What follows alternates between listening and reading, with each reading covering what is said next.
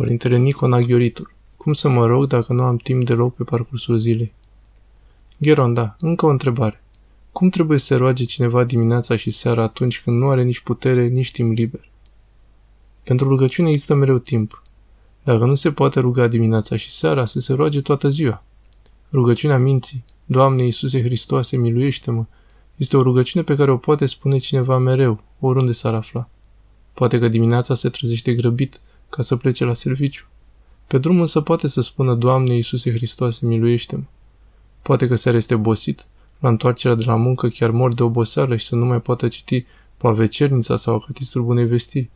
Însă de la serviciu până acasă, conducând sau mergând pe jos, poate spune, Doamne Iisuse Hristoase, miluiește-mă. De aceea este atât de puternică această rugăciune. Și pentru că îl numești pe Iisus Dumnezeu și pentru că te smerești cerând milă. Această rugăciune le cuprinde pe toate celelalte. Nu avem așadar îndreptățire să nu ne rugăm. E posibil să nu avem timp să mergem la vreo vecernie sau la altă slujbă, însă avem întotdeauna timp pentru rugăciune.